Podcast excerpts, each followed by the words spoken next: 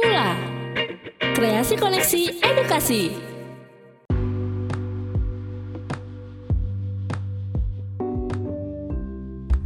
Hello guys, welcome back to The Talkative Guy. Minggu ini gue kembali siaran di tempatnya Mula At Mula Indonesia. Kalau kalian para podcaster yang mau nyewa studio secara gratis Bisa dicek di Instagramnya.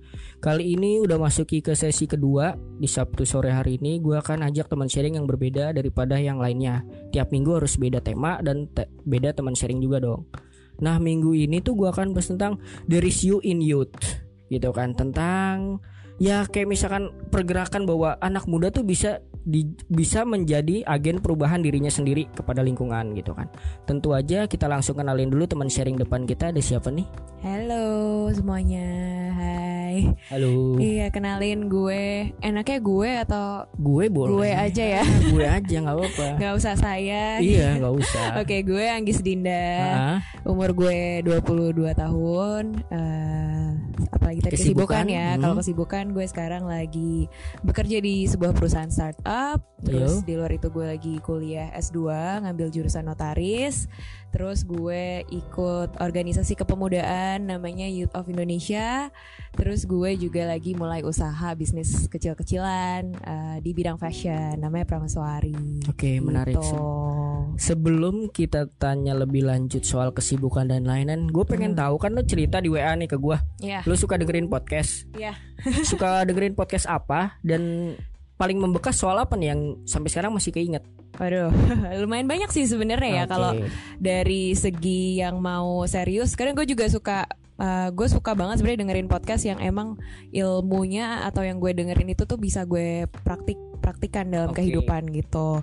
Uh, di antaranya tuh ada yang namanya Harvard Business Review (HBR).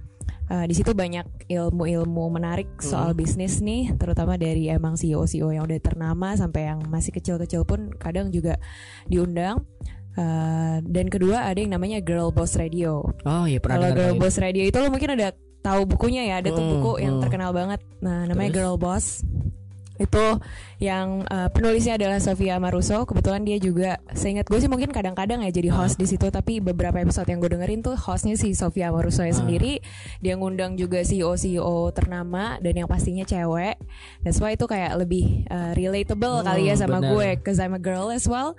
Uh, dan gue juga pengen jadi seorang yang sukses. Dan menariknya kalau Girl Boss Radio ini tuh nggak nggak hanya soal bisnis. Kalau Harvard Business Review kan karena titlenya bisnis jadi ngomonginnya bisnis saja tapi kalau Girl Boss Radio nih any occupation apa pun yang lo mau lo mau jadi news anchor lo mau jadi kerja kantoran lo misalnya jadi ibu rumah tangga sambil usaha kecil-kecilan atau uh, mau jadi CEO yang besar juga itu tuh ada gitu. Jadi menarik banget sih apalagi kalau kita lagi menjajaki dunia bekerja ya misalnya Hmm. kayak baru lulus lo jadi tahu banyak banget lah soal oh lo kalau misalnya mau jadi ini tuh ya risikonya kayak gini-gini yang dialamin dia tuh kayak gini dan lain sebagainya nah kalau episode yang paling eh, kena ya ah. gue yang paling gue eh, inget tuh di Har- eh sorry di Girl Boss Radio sih Iya. waktu itu dia sedang mengundang Huda Beauty Hmm. mungkin kalau cowok nggak tahu ya tapi Iya. mungkin kalau cewek nih dia ini seperti influencer tapi Hmm. karena dia itu followersnya kalau nggak salah orang yang di follow terbanyak di Instagram Oh iya. dia akhirnya bikin bisnis uh, makeup Hmm. bikin bisnis makeup dan perusahaannya itu selama dalam jangka waktu lima tahun sekarang udah sebesar 5 juta 5 juta dolar kalau nggak salah ya keuntungannya Hmm. pokoknya gede banget lah dan di situ dia pelajarin lah mulai dari yang dia tadinya eh, nggak tertarik sama sekali buat berbisnis sampai akhirnya gimana dia harus ber- berusaha sekeras mungkin untuk perusahaannya jadi segede sekarang Oh. Nah itu menurut gue kenapa relatable banget karena sebenarnya sama sih gue pun awalnya nggak kepikiran buat bikin uh, usaha gue yang Hmm. tadi kecil-kecilan itu si Pramaswari di bidang fashion ini gitu.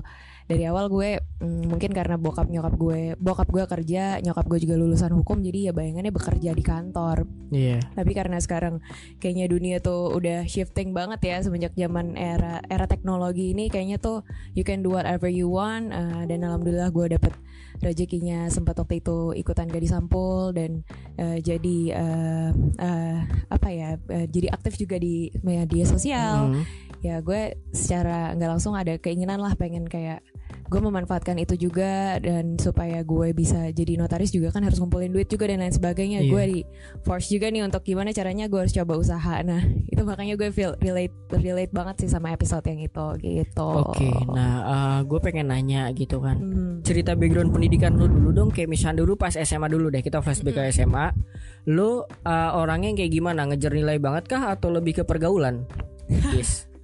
Gue sih orangnya ya satu hal tentang gue tuh gue pengen semuanya tuh balance gitu mungkin Oh bisa ya? dibilang gue orangnya lumayan kayak terlalu banyak mau kali ya Hmm. jadi kayak perfectionist jadi gue yang pasti gue pengen uh, pendidikan gue bagus gue pengen bikin bangga orang tua gue. Selain itu gue gue juga uh, suka challenge diri gue. Hmm, ya makanya gue pengen nilai yang memuaskan. Oke. tapi di luar itu gue ngerasa uh, pertemanan tuh juga penting. Apalagi di masa SMA gitu ya masa-masa yang kalau kata orang-orang masa paling indah. Hmm, dan ya menurut gue teman itu emang berarti lah buat kehidupan kita ya eh, selain keluarga kalau nggak ada apa-apa eh kalau misalnya ada apa-apa kita bisa minta bantuan teman juga gitu sih jadi kalau eh, apa namanya dulu waktu gue sekolah sih ya gue orangnya harus balance banget sih buat dua-duanya Oke. karena mungkin kalau lo terlalu belajar mulu kan lo juga stres sih iya betul. Benar Emang lu kan? IPA IPS dulu SMA? Nah kebetulan waktu SMA tuh gue eh, kelas akselerasi dan kelas Oh. akselerasi ini cuman ada IPA nggak ada pilihan Hmm, IPS. Jadi dulu singkat cerita sebenarnya waktu gue masuk sekolah gue ini di kalau nggak salah bulan kedua masuk itu ada guru yang eh, jalan ngiterin kelas-kelas kayak ngasih tahu eh, anak-anak ini ada buka tes akselerasi dan segala macam. Nah gue dengan so idenya ngasih tahu ke nyokap gue Hmm. Padahal gue sebenarnya waktu itu nggak tertarik gitu loh. Cuman again mungkin karena gue tuh orangnya suka challenge diri gue ya. Jadi kayak, "Mah, ini ada tes kelas akselerasi nih," kata gurunya, "Anggis capable buat ikut." Hmm. Eh, karena IQ-nya waktu itu eh, bisa sampailah dengan persyaratannya. Apa ini aja ya, ikut aja kali ya. Ya udah ikut aja, pokoknya kalau keterima harus masuk ya, nggak boleh Hmm. nggak nggak masuk. Padahal dulu SMA gue itu SMA 70.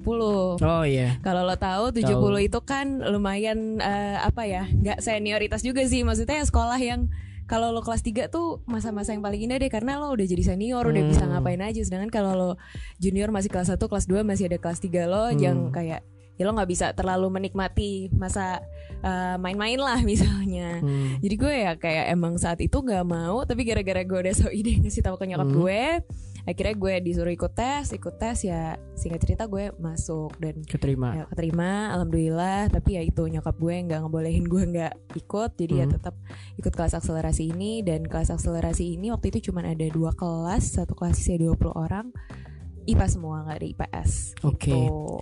Nah terus perjalanan lu sampai milih ke jurusan kuliah itu gimana nih?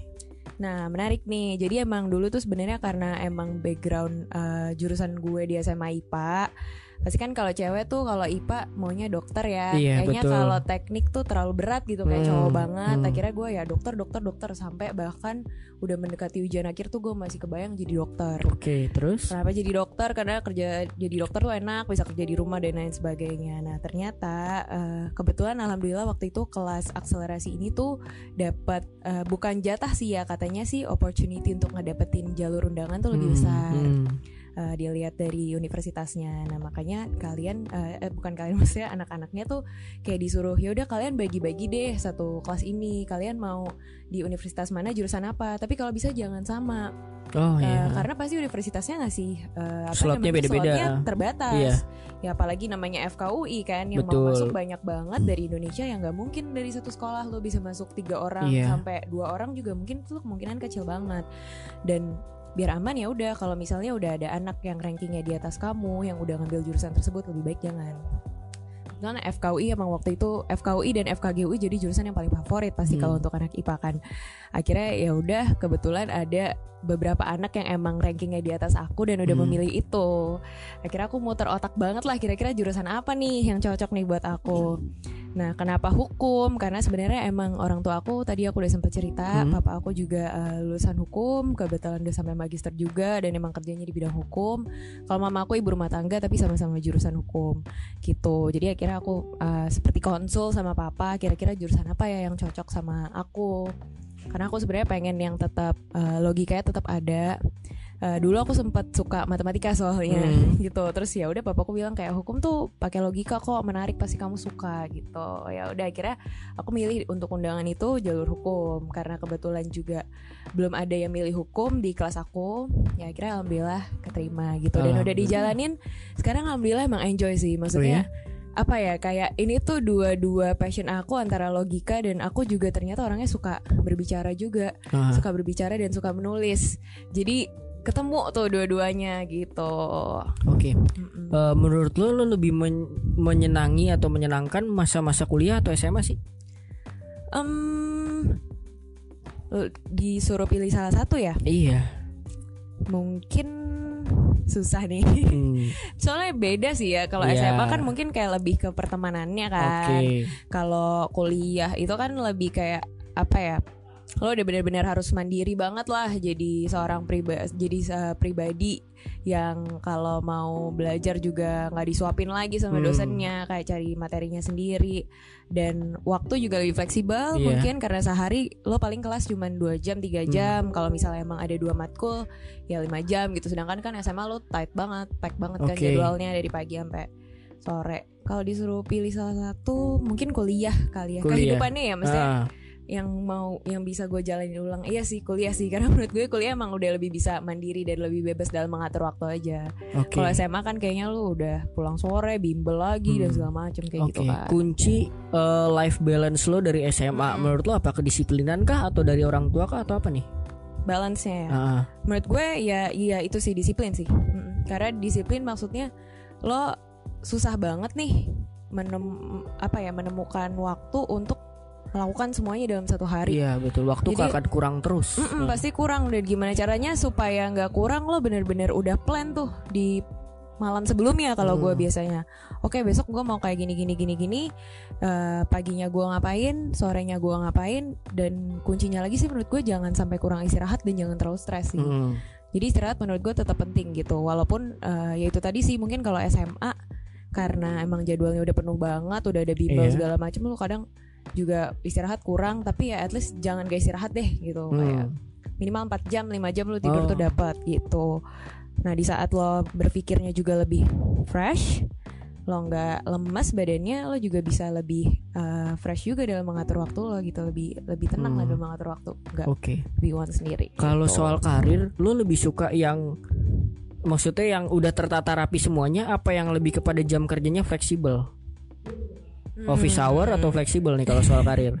Nah itu sih yang sebenarnya gue masih pelajarin banget sih Ah. sekarang Karena to be honest I enjoy working in an office Hmm. Uh, Gue enjoy kerja di kantor Tapi uh, menurut gue waktu fleksibel itu Terlebih karena sekarang gue lagi kuliah juga kali Iya. ya Sambil kuliah menurut gue itu penting banget sih Dan anak muda zaman sekarang mungkin yang kayak banyak maunya kayak gue juga Mhm. Misalnya tetap mau berbisnis juga Tetap mau ada organisasinya Ya sebenarnya sih pengen yang lebih fleksibel gitu Hmm. Tapi menurut gue kerja kantor itu juga pengalamannya tuh menarik banget Iya. dan apa ya maksudnya ilmunya tuh nggak bakal terbuang sia-sia menurut gue Eh, mungkin kalau tipenya yang emang juga suka belajar eh, pasti tuh kerja di kantor bakalan kepake terus lah ilmunya Hmm. menurut gue gitu sih Oke, nah terus gue pengen nanya nih kalau misalkan ini dari sosmed sih, Hmm. pas masuk FH masuk Hmm. penjurusan perdata atau ekonomi? Nih gue kurang ngerti nih, jadi gue tanyain lo nih. iya jadi kalau di eh, fakultas hukum itu emang biasanya sih kebagi jadi dua doang perdata atau pidana Hmm. Kalau perdata kan yang lebih ke pribadi, kalau pidana tuh you against the nation uh, Hmm. melawan negara lah. Jadi misalnya untuk perbuatan-perbuatan krimi- kriminal, Iya. kriminal seperti mencuri, membunuh dan lain sebagainya. Nah kalau di FHUI itu, seingat gue penjurusannya ada tujuh. Oh Salah- banyak. Ada banyak. Jadi emang perdata, pidana, gue lupa sih apalagi. Ah ekonomi Salah aja ada. satunya ekonomi, Oh, tapi gitu. gue lupa satu apa Ah. yang lainnya tuh apa pokoknya cukup banyak lah ya. Kebetulan gue ngambil kalau untuk penjurusan kuliahnya perdata. Kenapa tuh? Perdata karena menurut gue applicable di mana pun sih ilmunya Hmm. tuh general banget kayak kita bekerja di mana pun pasti perdata. Nah Oh, kalau gitu. pidana menurut gue eh, terbatas sama kalau misalnya lo mau jadi hakim, Jaksa gitu-gitu ya jaksa bisanya. kayak gitu-gitu sih emang perbuatan yang kriminal aja dan menurut gue apa ya gue pada saat itu sih ngeliatnya masih agak ngeri ya kalau buat seorang cewek Iya. mempelajari ilmu pidana tapi sebenarnya ilmunya menarik banget Hmm. kalau lo pelajarin gitu gue dulu sebenarnya suka banget kelas pidana walaupun emang dapet nilai susah Hmm, ya. Kayak iya dulu tuh di kelas pidana tuh kayak cukup banyak yang dapat nilainya tuh pas-pasan, yang nggak lulus juga ada beberapa. Tapi ilmunya menarik banget, maksudnya lo bener-bener kayak berasa kayak apa ya, kayak nonton film-film kriminal Iya, gitu loh, yang kayak oke gini, Amerika mencuri gitu kayak gini ya, kayak kayak film-film Netflix Hmm. gitu. Tapi ya itu sih menurut gue perdata lebih applicable di mana-mana. Oke, gitu. perdata tuh yang kayak penipuan material-material gitu ya. Ah, penipuan, penipuan, terus kalau misalnya apa perbuatan melawan hukum, Ah. eh, pokoknya dia general sih kayak di mana pun lo bisa terapkan itu. Oke. Nah, di umur lo yang sekarang, kekurangan kelebihan lo apa nih dari segi sifat? Mungkin eh, ini menurut gue kayak apa ya? Kayak kekurangan sekaligus kelebihan juga sih yang Apa tadi gue udah beberapa Perfeksionis. kali sebutkan. Iya perfeksionis. Kayak gue tuh sekarang masih jatuhnya kayak banyak lah impian gue mimpi gue yang pengen gue kejar gitu. Dan gue ngerasa selagi muda sebenarnya kenapa enggak lo manfaatkan waktu lo untuk mengejar mimpi lo itu? Hmm. jadi masih agak susah buat gue milih salah satu. Tapi emang gue berasa sih seiring berjalannya waktu semakin gue menua. Cia menua. Hmm. gue Waduh, dia bilang menua gimana gua malu lo toh. gue se- se- semakin gue bertambah usia Ah. lanjut usia Iya, terus gue jadi lebih apa ya gue jadi apa yang gue alami di hidup gue tuh bikin gue merasa kayak oke gue eh, harus lebih apa ya milih yang bener-bener akan akan ya maksudnya kalau bermanfaat sih pasti bermanfaat yang yang bener-bener gue mau dan akan bener-bener bermanfaat buat diri gue gitu dan jadi jangka panjang kali jangka ya. panjang yang bener-bener kayak goals utama lo tuh apa sih Hmm. gitu ini berkaitan gak gitu jadi Hmm. Gue ngerasa kalau dulu apalagi mungkin baru-barunya gue lulus kerja ya Iya. waktu itu pertama kali lulus kebetulan bekerja di OJK dan gue belum ngambil kuliah notaris ini. Jadi emang kegiatan gue bekerja bekerja di OJK aja sama eh, ini apa eh, si organisasi ini Youth of Indonesia. Nah bisnis tuh gue baru mulai pas udah tahun kedua di OJK yaitu di saat gue lagi bekerja dan organisasi aja baru lulus itu ya gue tuh rasanya tuh apa semuanya tuh pengen gue ikutin gitu Oh gitu. Kayak- Ah. sempat misalnya diundang jadi speaker di sini kayak oke gue mau walaupun gue capek gue berangkat gitu-gitu terus eh, apalagi ya teman gue ngajakin ketemu buat ini kayak oke gue berangkat kayak gini-gini tapi ya makin lama gue makin lebih memilih aja sih karena lo nggak bisa forsir ter apa tubuh lo Hmm. terlalu banyak juga ya as I say tadi kalau lo nggak sehat pikiran lo nggak fresh lo juga jadi mikirnya ke mana-mana dan lama-lama lo tuh nggak fokus sama satu goal yang emang udah lo pengen banget dari dulu gitu. Jadi fokus itu menurut gue tetap penting sih. Nggak salah lo punya banyak mimpi tapi kalau bisa kerucutin lah. Dan nggak masalah kalau lo sekarang belum tahu jawabannya Hmm. apa tapi eh, semakin lo fokus semakin baik Oke, Gua awal gitu. lo kayak misalnya tadi lo dapat undangan pembicara segala macam itu Mm-mm. awalnya gimana sih? Maksudnya lo membranding diri lo sendiri, bikin konten di sosmed atau gimana awalnya?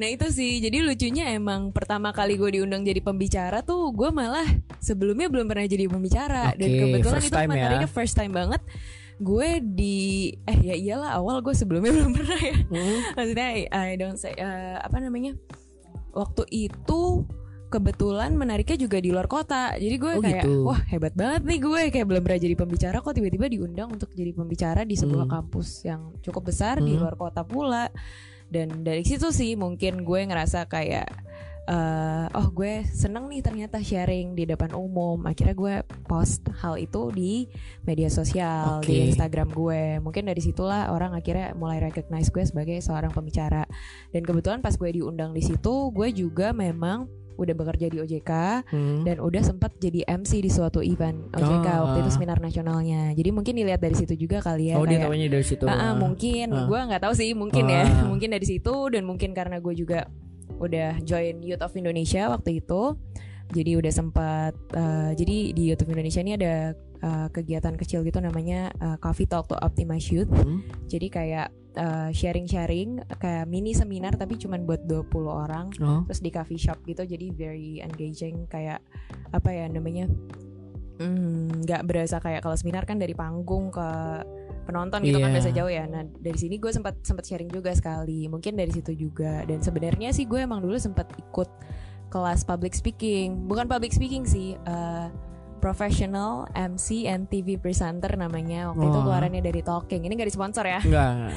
Iya. Oh dari talk in. Mm, dari Talking Eh, karena dari situ sebenarnya sih emang eh, long story short dulu-dulu banget gue sempat kepikiran pengen jadi news anchor juga Hmm. gitu jadi banyak ya mau gue ya Iya, Gitu, menarik gak apa-apa ya. Terus Tapi gitu sih maksud gue yang menariknya ya ternyata Allah tuh ngasih aja gitu loh jalan gue untuk kayak oke lu belum gue kasih rezeki untuk jadi news anchor lo bekerja dulu di kantor tapi tetap uh, mimpi-mimpi gue ini tuh diberikan jalan aja kayak mulai dari jadi pembicara itu terus gue jadi MC juga di OJK terus gue sekarang juga bisa bantu sharing-sharing di sini sama lo Hmm, kayak iya, gitu-gitu kan betul. it's a part of my passion juga Hmm. sebenarnya tentang Kayak apa gitu. tuh yang di sharing pertama kali? Public speaking kah atau apa? Uh, enggak, Yang waktu kota? itu Ah. soal hoax.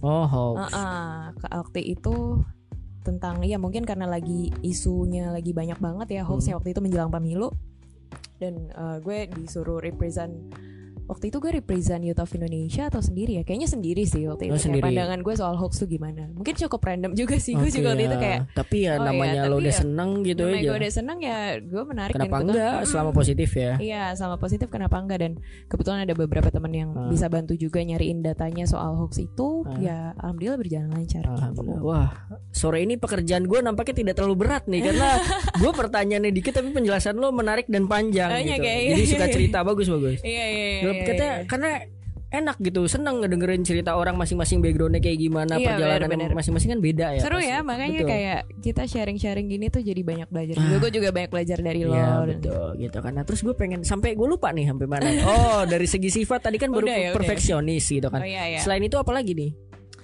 Hmm, apalagi ya? Yang apa nih? Yang kekurangan aja. Kekurangan. Kalau kelebihan kan udah tadi cerita lo juga udah positif banget lah. lah enggak itu justru kekurangan juga sih menurut Oh, gue iya. karena terlalu banyak mau itu terus apalagi ya mungkin itu sih menurut gue yang paling gue paling gue rasakan sih Hmm, si Mudi perfectionist itu mager sih. gitu nggak nggak pernah merasakan loh. menurut gue kalau mager kayaknya semua orang pasti pernah mager Oke, nggak sih nah terus gimana tuh? Lo melakukan gimana healingnya gimana tuh biar nggak mager Anticipate gitu? mager ya. Menurut gue once in a while lu mager nggak apa-apa gitu jadi lu Hmm, besok besok nikmatin mager aja. lu besok besok mager lu udah ngerasa kayak gue udah mager kemarin gue merasa berdosa nih sama diri gue masa gue mau mager mulu kayak gitu kalau gue sih gitu jadi Hmm. kayak Sabtu Minggu once in a while kalau misalnya emang lagi nggak ada ini kan gue Sabtu ada kelas ya kayak tadi gue udah cerita gitu misalnya lagi nggak ada kelas ya udah nggak apa-apa tuh gue lagi pengen bangun agak siang dikit ya udah tapi gue jadinya Oh. setelah itu lebih merasa kayak gue udah istirahat cukup karena gue tadi bilang istirahat Ah. penting ya setelahnya gue menjalani aktivitas jadi lebih segar dan gue ngerasa oke gue istirahat udah cukup gue harus Hmm. produktif abis ini Kayak Lo gitu ngejaga sih. makan gak sih pola hidup sehat gitu dari segi makanan apa istirahat? Nah, sekarang makan juga gue lagi cukup concern sih sebenarnya Ah. dari dulu sih gue sempet parah banget malah gue tuh kayak benar-benar merhatiin banget makanan yang gue makan sampai gue masak sendiri gue nggak Hmm. percaya kalau beli di luar gitu Iya. tapi sekarang sih yang penting lo cukup sayur cukup protein nggak kelaparan gitu gue biasanya kalau lapar agak-agak cranky Hmm, jadi iya, kayak iya. bawa cemilan juga kalau Oke. misalnya lagi lapar gitu Berarti sekarang lagi kenyang lah ya. sekarang lagi kayaknya karena lagi happy ya Oh lagi happy. Nah hubungan dengan happy nih apa sih yang buat lo bahagia seminggu terakhir dulu deh? Kalau bisa di flashback. gue bahagia waduh hmm tercurhat nih jadi Gak apa-apa. Gak usah terlalu detail juga gak apa-apa. Iya. Em, apa ya yang bikin gue bahagia ya? Seminggu terakhir. Hmm, ya bersyukur aja sih basically ya sama semuanya Cia diplomatis ya gue. Hmm, eh, banyak Um, kesibukan gitu ya. Sebenarnya ya gue mungkin agak uniknya tuh di saat gue sibuk gue seneng gitu. Oh gitu nggak capek nggak apa Sebenarnya gitu. pasti capek, tapi kayak menurut gue ya lo bersyukur aja lo udah dapetin rezeki buat lo bekerja, Aha. buat lo belajar di saat banyak orang di luar sana nggak punya rezeki untuk belajar bahkan untuk Iya. sekolah aja dia nggak punya uang misalnya untuk bekerja aja dia Oh. misalnya udah ngelamar belum diterima tapi menurut gue kenapa gue seneng sebenarnya senengnya in a good way ya Iya. bukan bukan seneng yang kayak gaya banget lo Hmm. masa eh, capek kerja mikir lo seneng gak gitu juga sih lebih kayak hmm, menurut gue waktu jadi lebih cepat berlalu aja sih dan lo nggak bosen gitu kan kalau misalnya Iya. lagi sibuk apalagi misalnya lo kayak lo juga kerja kantoran kan Hmm. pasti kan kalau misalnya lo lagi kerja kantor aja kadang aduh mumet nih kayak kerja kantor doang tapi kalau misalnya lo setelahnya ada kegiatan lagi yang Hmm. berkaitan sama hobi lo pasti kan lo juga seneng gitu Hmm. kayak jadi ada yang ditunggu nih gue abis ini mau Oke. menjalankan hobi gue kayak gitu sih Oke. jadi ya alhamdulillah sekarang kerjaan lagi lancar eh, dan eh, apa namanya kebetulan usaha gue juga lagi mau launching produk yang baru Oh, kayak ya? gitu-gitu Ah. simple as that bikin gue happy makan Nah. enak juga Oh iya, nanti nanti kita tanya lebih lanjut tentang usaha dan lain-lain. ah, boleh boleh boleh Nah, gue pengen nanya gitu, ke depannya impian lo yang bakal buat bahagia lahir batin lo apa nih? Hmm, bahagia lahir batin tuh definisinya gimana ya? Ya, kayak misalkan kan bahagia nggak selalu uang ya. Misalkan lo udah achieve detail something apa, misalkan orang naikin orang tua lo haji atau apa yang kayak ya mungkin nggak seberapa nominalnya tapi oh itu udah senang luar biasa. Misalkan begitu. Hmm. Ya, itu sih mungkin tadi karena lo mention orang tua, of Hmm. course karena kita semua seharusnya menyayangi orang tua kita Iya, aja dan gue betul. sayang dengan orang tua gue. Gue pengen sih, eh, maksudnya sekarang alhamdulillah rezeki dari bekerja tuh udah ada gitu. Hmm. Tapi gue pengen lah kayak eh, misalnya beliin mereka sesuatu yang berharga gitu, Hmm. ngebalas apa yang udah mereka berikan ke gue. Karena jujur sekarang karena bokap gue juga belum pensiun sih, sebentar Hmm. lagi akan pensiun. Kadang tuh kalau gue tawarin beliin apa tuh suka nolak gitu kayak udah lah nggak usah kamu duitnya Iya. ditabung aja karena juga mungkin dia ngerasa kayak kebutuhan gue juga masih banyak dan gue pengen sih di saat rezeki gue nanti udah mungkin banyak banget gue beliin mereka sesuatu yang Amin. value-nya gede Amin, amin. lah gitu Ya, bukan Amin. dinilai dari nominalnya ya. Ah, bukan Oke. nilai dari nominalnya Oke, gitu. nah ngomongin orang tua, emang orang tua lo mendidik lo kayak gimana sih dari kecil? Gis, nah ini menarik sih eh, gimana tuh? menurut gue maksudnya gue susah bingung jelasinnya juga Ah, gimana? karena gini menurut gue orang tua gue tuh nggak galak-galak amat Ah, tapi nggak slow slow amat juga jadi Hmm. dari dulu tuh sebenarnya eh, sesimpel misalnya kayak pulang habis main nih sama temen ah. emang gue tuh terkenal di sekitar teman-teman gue yang kayak diteleponin mulu sama orang tua gue kalau udah malam jadi kalau misalnya kayak lagi Hmm. nongkrong gitu kayak Hai anak cewek tuh nggak boleh malam-malam gini gini gini kadang-kadang kan lu sebel ya misalnya kayak Hmm. ya udahlah gue tuh udah gede masa kayak nongkrong sama Betul. temen orang temennya juga kenal kok masa dilarang kayak gitu-gitu tapi ya itu sih menurut gue yang bikin orang tua bikin gue juga jadi disiplin sama waktu dan jadi apa ya hmm, menghargai waktu aja sih dan menghargai waktu dengan keluarga. Terus kedua juga contohnya misalnya kayak gue tadi kelas akselerasi gitu ya. Hmm. kayak kenapa gue bilang bokap nyokap gue nggak galak-galak amat? Karena sebenarnya waktu itu juga eh, menyuruh gue untuk masuk kelas akselerasi ini tuh kayak agak tersirat aja gitu kayak Oh. ya masuk ya gitu Wah, gue bilang nggak boleh sih sebenarnya karena gue ngelihatnya tuh mereka nyampeinnya nggak boleh tapi sebenarnya nggak yang kayak awas kamu ya gitu-gitu tuh nggak juga lebih yang kayak udah masuk aja nanti pasti kamu nggak nyesel kalau kamu masuk Oh. dan alhamdulillah gue nggak nyesel sekarang Maksud gue dengan usia gue yang udah 22 tahun ini gue alhamdulillah udah lulus dari usia 19 tahun terus gue udah ada pengalaman bekerja eh, di dua tempat yang berbeda udah ada lebih ada waktu lah buat ini itu alhamdulillah sekarang udah S2 juga jadi eh, itu sih menurut gue mm, orang tua gue karena emang mm, nggak slow-slow banget tapi Mhm. tetap tegas lah ya dalam mendidik gue bikin gue akhirnya lebih memanfaatkan lebih eh, disiplin dan lebih bijak dalam memanfaatkan waktu gue Oke. gitu. Nah kalau misalkan up and down momen dalam hidup lo apa nih yang paling berkesan aja upnya satu pas kapan ceritanya apa downnya Hmm. satu pas kapan Up-nya sih menurut gue yang benar-benar life changing waktu gue eh, menang gadis sampul sih waktu tahun itu. berapa? 2016 ya? 2012 Oh, 12. udah lama. Oh waktu itu masih bocah. Eh, kenapa menurut gue life changing karena gue bener-bener waktu itu ngerasa anak yang sama sekali kayak apa ya biasa aja sih. Jujur tuh gue sangat tidak pede itu iseng aja ikutan gitu? Sebenarnya sih waktu itu apa didaftarin eh, iseng sih Hmm. tapi isengnya juga yang ya iseng sih sebenarnya karena waktu itu kebetulan teman gue. Bahkan waktu itu tuh yang awal pengen ikut seingat gue tuh kakak gue. Oke. Dia karena emang suka baca majalah majalah gadis. Terus kayak oh ya nih ikut yuk ikut yuk. Terus ya long story short jadi eh, gue waktu itu tuh sempat tinggal di Balikpapan satu tahun. Oh. karena tinggal di Balikpapan ya gue ngerasa kayak ah udahlah jauh juga di Jakarta gini-gini. Nggak lama gue pindah ke Jakarta lagi teman sekelas gue kayak ngajakin Hmm. kayak ayo dong ikut gini-gini nah teman gue ini tuh emang anaknya suka banget ikut kompetisi suka mendorong teman-temannya ikut Oh, kompetisi iya. gitu loh akhirnya gue kayak ya juga ya karena gue emang orangnya tuh suka gampang ke challenge gitu ya kayak ah yaudah deh coba aja gitu akhirnya tapi pemalu gak waktu itu Sebenarnya pemalu banget. Oh, gitu. Bahkan tuh dulu waktu masih kecil eh, kata nyokap gue kalau misalnya ada acara-acara kantor nih, acara komplek gitu kayak disuruh nyanyi. Semua anak kecil kan biasanya mungkin suka maju ya, Iya, kayak oh mau nyanyi, mau nyanyi. tampil, Gue tuh nggak tampil. mau. Kayak gue tuh pasti kayak di belakang oh, nggak mau nangis ya. Ah, terus Terus ya udah. Makanya menariknya menurut gue kayak gue di situ yang anaknya sangat eh, gak pede juga dan kayak sangat biasa lah ya maksudnya kayak nggak kebayang gitu ikutan yang kayak macam-macam gadis sampel gitu alhamdulillah masuk dan mm, di situ menurut gue ya gue belajar banyak hal banget sih gimana caranya lu deal sama orang dalam pekerjaan di bidang entertainment maupun Hmm. enggak terus gue di situ kayak mulai ikut yang namanya photoshoot sebuah majalah gue bahkan alhamdulillah sempat eh, menjadi cover eh, menjadi wajah di cover majalah gadis Hmm. mungkin sekitar enam kali sampai sekarang terus eh, ya di situ sih mungkin eh, jalur gue di dunia entertainment cukup terbuka gue jadi ikut foto untuk beberapa brand dan lain sebagainya kayak gitu Nah kalau misalkan soal pembentukan karakter yang lo ngerasa dominan itu pas kapan nih yang soal peralihannya? Jadi lo seperti Hmm. sekarang ini gitu.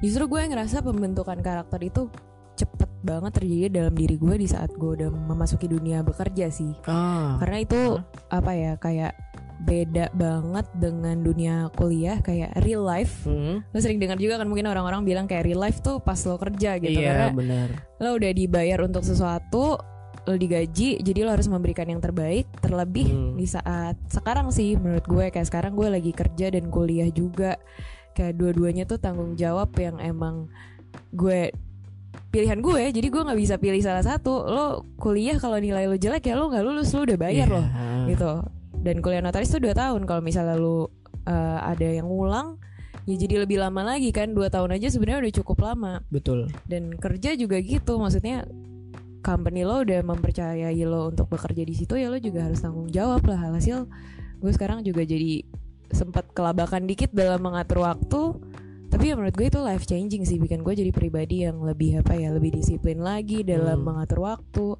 terus lebih strong juga cia strong Hmm. beda banget ya bilang gue strongnya maksudnya lebih kayak itu sih lebih kayak hal-hal yang berkaitan sama kehidupan tuh gue nggak cengeng gitu Oke. Nah kalau misalkan sekarang posisi sekarang ini Mm. yang udah lo inginkan dan lo plan dari dulu gak sih sebenarnya? Alhamdulillah ya, makanya Oh begitu ya? diingat lagi Dari sebenarnya- kapan planningnya tuh? Sebenarnya sih baru banget dari kuliah sih, karena Oke. emang kuliah gue eh, hukum itu kan emang tadi kan ceritanya Ah. baru last minute banget nih, Iya. gue baru pengen masuk hukum. Nah dari dulu tuh gue coba inget-inget lagi kalau ditanya orang pengen jadi apa, gue selalu jawab kayak pengen jadi notaris dan pengen jadi entrepreneur. Emang Hmm. dan alhamdulillah sekarang gue on On right track lah ya. aja Eh, eh, Ah. kayak gue lagi kuliah notaris in order to be a notary terus gue juga lagi mulai usaha kecil-kecilan yang ya mudah-mudahan mengajarkan Amin. gue untuk Hmm. menjadi entrepreneur yang gede lah nanti ke depannya kayak gitu Hmm. Oke. Eh, cara upgrade skill versi lo apa gimana guys? upgrade skill ya Hmm. hmm, kalau Mungkin buat upgrade yang skill, anak kuliah berarti ya. anak kuliah Hmm. ya menurut gue eh challenge yourself sih. Jadi kalau Ah. misalnya lo dapet suatu pekerjaan atau suatu tugas yang mungkin lo nggak pernah bayangin sebelumnya tapi eh, menarik nih buat lo. Ambil aja gitu jangan takut. Kadang-kadang kan Oh, harus kita udah minder. Iya Ah, betul. ja- kita minder dulu nih kayak aduh gue belum pernah nih. Ya kayak tadi gue bilang misalnya jadi pembicara. Hmm. gue juga awalnya gitu kan kayak kenapa gue nih? Ada apa nih? Gue belum pernah. Aduh kalau gue ntar salah ngomong gimana? Dan lain sebagainya. Iya. coba aja bisa jadi itu ternyata adalah passion lo karena kan gue baca quote dari Harvard Business Review di Instagramnya ya dia bilang passion tuh sebenarnya bukan sesuatu yang fix dari awal jadi bukan satu sesuatu yang you are born with gitu loh Hmm. sebenarnya lo tuh bisa menggali passion lo di saat lo melakukan sesuatu yang baru lo bisa tahu bahwa ternyata oh gue seneng nih ngejalanin ini kayak gitu Oh, gitu.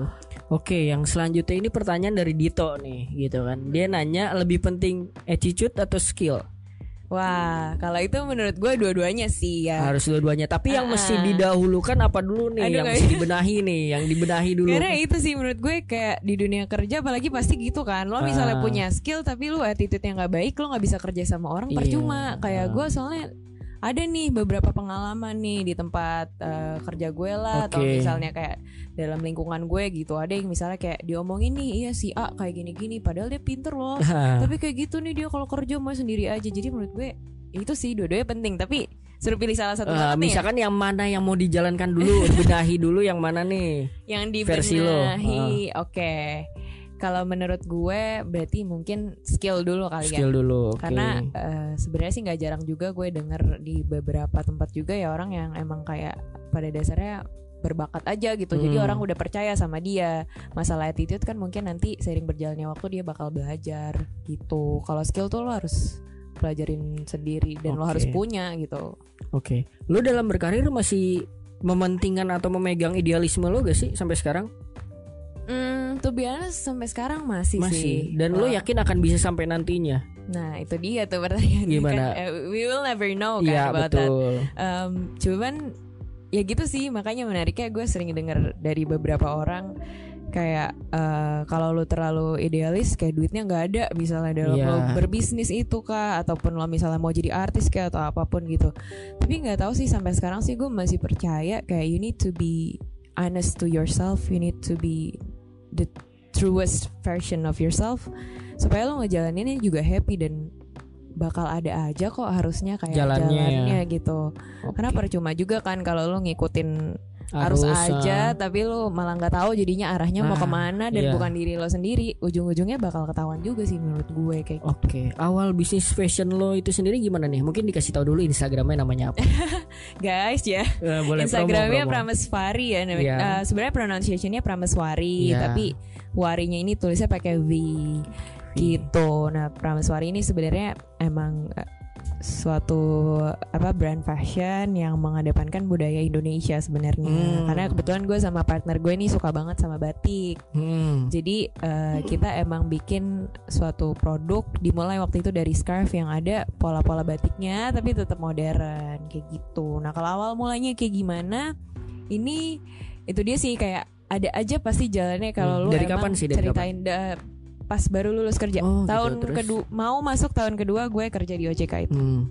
Jadi gue di OJK 2 tahun kan Baru mau masuk tahun kedua Kebetulan gue di approach nih sama temen gue Yang emang gue sempat cerita sama dia Kayak Kebetulan dia senior gue Gue sempat cerita kayak waktu Sebelum ide Pramaswari ini ada ya Kayak gue berapa kali ketemu dia kayak Oh iya bang gue pengen banget nih bisnis nih Sama nih dia juga kayak Oh iya aku juga pengen banget nih bisnis gini-gini ya udah kayak dimulai dari cerita-cerita yang apa ya kayak iseng-iseng itu akhirnya tiba-tiba dia approach gue kayak oh iya aku ingat kamu pengen bisnis katanya ini kebetulan Hmm. aku ada opportunity nih sama teman aku kayak kita eh, kumpulin uang sama-sama bisnisnya di bidang ini dan kayak gini nah kebetulan partner aku yang satu lagi jadi kita bertiga nih Iya. partner aku yang satu lagi cewek juga dan kebetulan memang menurut aku kita tuh cocok banget dalam eh, apa ya dalam hal buat ngobrol misalnya dan juga eh, ketertarikan dalam fashion juga menurutku sama yaitu sama-sama suka batik terus Hmm. juga kayak model-model baju yang kita suka juga sama akhirnya Hmm. ya udah dari situ dia ngomongin persiapan mungkin sekitar sebelum benar-benar jalan tuh emang cukup lama sih karena mungkin saat itu kita semuanya lagi kerja kantor Oke. Nah, sekitar enam bulan lah. Terus ya udah alhamdulillah launching pertama waktu itu baru mulai jual scarf aja. Terus seiring berjalannya waktu akhirnya jual baju dan eh, sekarang ya iya sih baju dan scarf sih akhirnya. Oke. Nah, kalau soal desain dari lo bertiga apa gimana tuh? Desain itu desain bajunya ya. Ah, desain bajunya dari lo bertiga pada tim khususnya. Jadi kalau yang scarfnya kebetulan waktu itu kita hire orang. Oh, gitu. Karena kan scarfnya tuh ada polanya gitu kan. Tapi kalau untuk bajunya, kebetulan teman gue, partner gue ini emang dia bisa bisa desain baju. Jadi dia Hmm. gambarnya jago sih emang. Cih. Oke. Kan promosi ini ya. Boleh, boleh, boleh. Nah, Terus terus jago gitu. apa kalau soal produksi tipenya yang PO kah atau lo nyetok nyetok gitu? Kita sempat main di dua-duanya sih. Oh, Jadi gitu. emang kalau mau dibilang supaya lu nggak rugi sebenarnya PO. Hmm. Karena kan ya udah lu bikin based on demand, based on ordernya orang aja kan. Hmm. Jadi lo nggak perlu keluar nggak perlu ada duit ruginya lah Hmm. ibaratnya. Tapi kalau misalnya stok menurut gue lebih praktis sih dan lebih efisien aja jadinya bukan efisien sih kayak lebih efektif lah ya kayak dalam sekali dalam satu waktu lo udah bisa bikin beberapa karena kan kalau PO misalnya lo order kayak Hmm. satu ntar belum ngirimnya atau misalnya lo order kayak dua ntar kirim lagi kayak duit pengirimannya aja udah berapa gitu Iya. jadi ya tergantung kebutuhan nah kalau gue sekarang karena emang masih kecil banget jadi gue masih based on demandnya banget nih Oh, kalau gitu. baju yang demandnya banyak biasanya gue langsung stok banyak tapi kalau baju yang emang kayak demandnya nggak terlalu banyak ya gue mendingan buka PO aja jadi misalnya tulis sold out Hmm. karena emang udah habis kan tapi kalau misalnya mau bisa nih dipesenin gitu Oh, jadi lo memberikan beberapa alternatif desain ya? Mm-mm. Nah kan untuk tahu selera desain yang disuka orang yang mau beli kan susah tuh. Lo ngeriset dulu apa gimana sebelumnya? Kalau untuk bajunya enggak sih kalau baju ya Ah. karena emang kalau baju based on kesukaannya kita aja Kesukaan paling bertiga gitu kesukaan ya. Bertiga paling tadi sih gue mensiasatinya dengan cara ya kalau emang ternyata eh, demand yang nggak terlalu tinggi ya gue nggak usah produksi lagi Hmm. dulu gitu dan mensiasatinya juga gue dengan di produksi awal biasanya emang gue nggak terlalu banyak Hmm, maunya nggak nggak gue kasih tahu nggak apa-apa ya nggak apa-apa, nggak apa-apa. tapi pasti di awal-awal gue emang kayak nggak mau banyak-banyak dulu Tapi gitu. kuantiti boleh dikasih tahu gak? Maksudnya stoknya kalau misalnya pernah nyetok itu kisaran berapa gitu awal mula nih. Maksudnya gue pengen gue pengen ngasih, maksudnya nanti lu bisa ngasih tips supaya Oh. orang yang pengen bisnis Iya benar-benar boleh dong boleh banget Gitu. itu sih tadi maksud gue kuantitinya nggak mau Ah. gue tahu tapi oh, nggak apa-apa kuantitinya. Iya nggak apa-apa nggak apa-apa. Maksud gue nggak ada ininya juga sih nggak ada Ah. salahnya juga ya gue sharing ya. Eh, Kalau untuk awal-awal, nah ini nih yang bikin gue belajar juga. Jadi waktu pertama-tama gue bikin scarf tuh cukup banyak. Oh gitu. Kayak- Total tuh 100 pokoknya sekali bikin. Hmm. Dan waktu itu ternyata ada kesalahan nih produksi di kayak bahannya. Hmm. Ternyata bahannya pas nyampe udah jadi loh.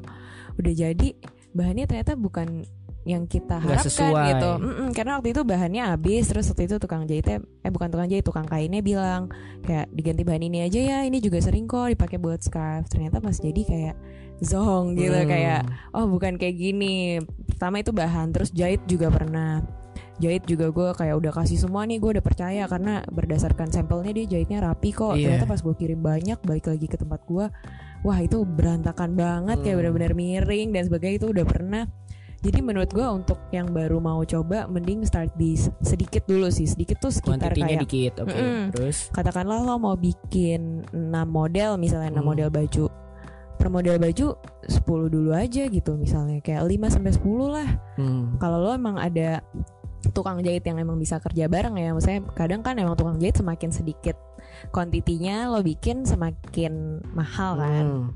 Ya pintar-pintar cari tukang jahit aja yang mau bikin dengan kuantiti yang sedikit tapi nggak terlalu mahal juga gitu. Malah ada juga gue dengar kisah sukses beberapa eh, owner-owner clothing brand dia tuh awalnya benar-benar dari PO doang. Jadi misalnya dia bikin Nah, satu dia. nih mm, terus kayak ya ini ada baju ini siapa aja yang mau gitu. Terus ya udah yang mau cukup banyak dia bikinin. Ada juga yang kayak gitu tapi kalau gue belum sempat mempraktikkan kayak gitu sih jadi gue mendingan kayak bikin tapi nggak terlalu banyak aja kayak per model sekitar 5 atau 10 nah nanti kalau dari situ kelihatan nih kayak yang cepat habis yang mana baru bikin lagi kayak gitu Oke.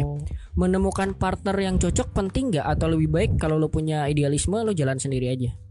Kalau dalam bisnis ya. Mhm. so far sih gue sekarang masih mementingkan partner sih ya Oke. menurut gue karena lo juga mikirnya nggak sendirian nggak puyeng Hmm. sendiri ada kayak ilmu-ilmu baru yang lo Hmm. dapet masukan-masukan baru dari partner lo dan ya bekerja sendiri menurut gue capek aja sih. Unless lo Iya. emang benar-benar nggak ada kesibukan lain ya selain berbisnis itu nggak nggak ada salahnya juga gitu. Tapi lo pasti tetap butuh orang yang bantu lah. Ya mungkin kayak admin atau Iya. apa gitu. Lo bayar orang untuk bantu lo. Misalnya lo mau yang mikirnya lo sendiri nggak masalah juga gitu. Oke, suka duka dari Prameswari ini apa nih? Maksudnya challenge-nya mungkin atau apanya?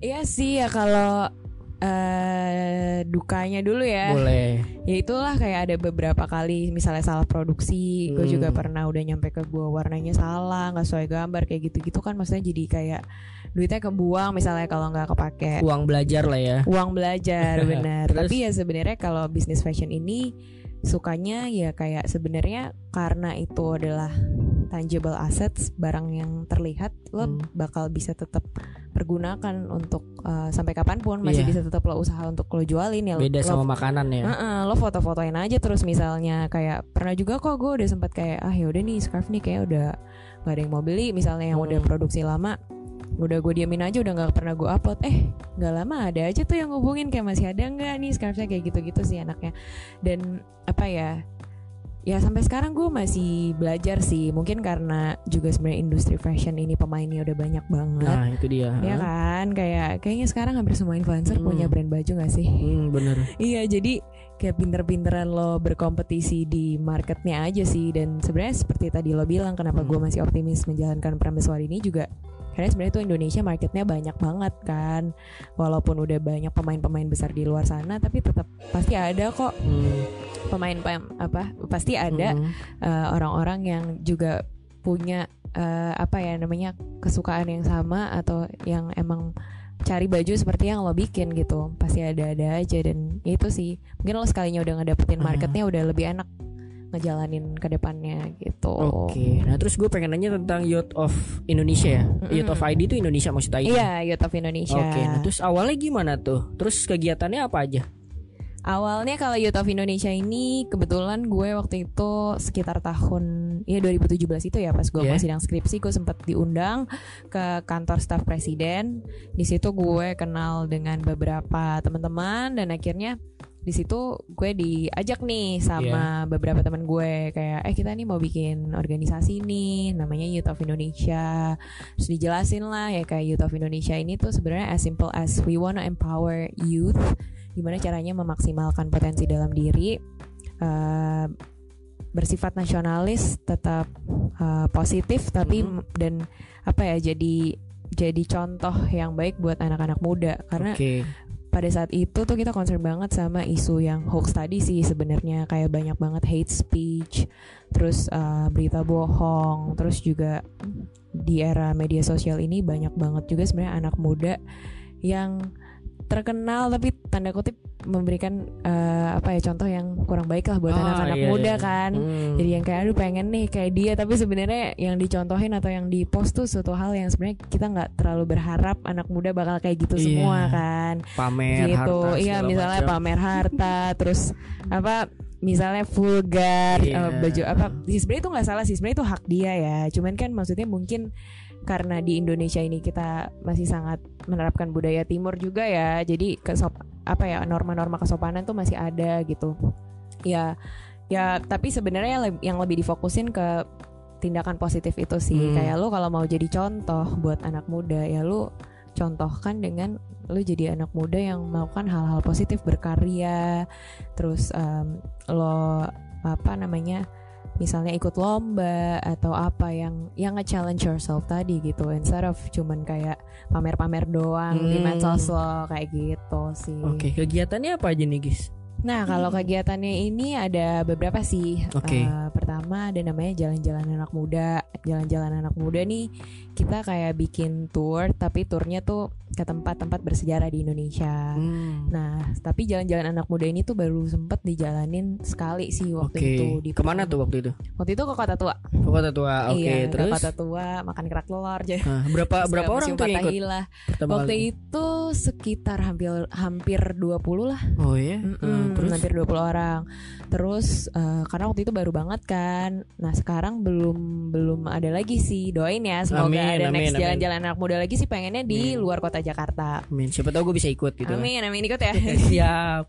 Terus Terus? ya yang kedua ada yang tadi gue udah sempet cerita Coffee Talk to Optimize Youth. Jadi Hmm. kayak sharing-sharing tapi yang lebih intimate sama eh, anak-anak open for public dan biasanya lu cuman perlu bayar kayak uang untuk beli kopi sama beli snacknya aja. Hmm. Terus di situ kita ngobrol-ngobrol santai kayak gini nih Hmm. sebenarnya gitu. Nah namanya nama kerennya Yoi Coy.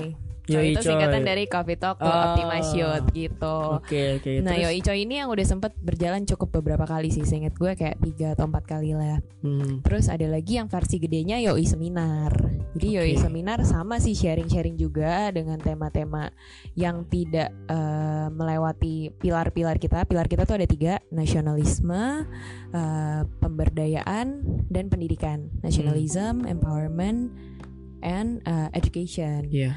jadi di antara tiga topik itulah nah Yoi seminar ini seingat gue udah sempet dua atau tiga juga ya tentang hak politik waktu itu dalam rangka pemilu juga.